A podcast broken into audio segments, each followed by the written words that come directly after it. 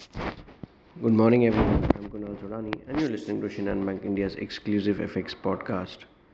A report showed lower than expected US initial jobless claims of 2,42,000 the latest week, compared with forecast of 2,54,000. The Philly Fed index improved more than expected from negative 31.3 to negative 10.4% in May.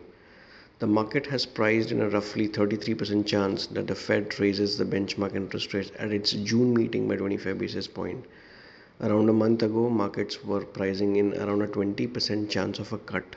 So it's it's the reverse now.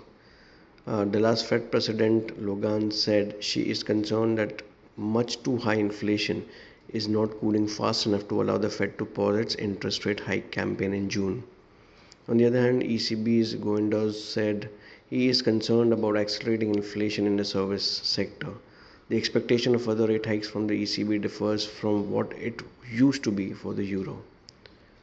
Top US congressional Republican Kevin McCarthy said he expected a bill to raise a government's $31.4 trillion debt ceiling on the House next week.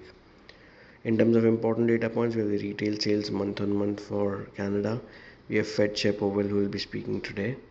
Uh, overall, if we talk about the optimism from the debt ceiling front, hawkish Fed comments, favorable US data, rising 10 year US Treasury yields are all adding to dollar strength, while a weaker yuan is also putting pressure on the rupee. For dollar rupee, we expect 82.40 to act as a support, while 82.90.95 levels may act as a major resistance. So let's have a beautiful day and let's uh, be the best and do the best in all what we do. Thank you.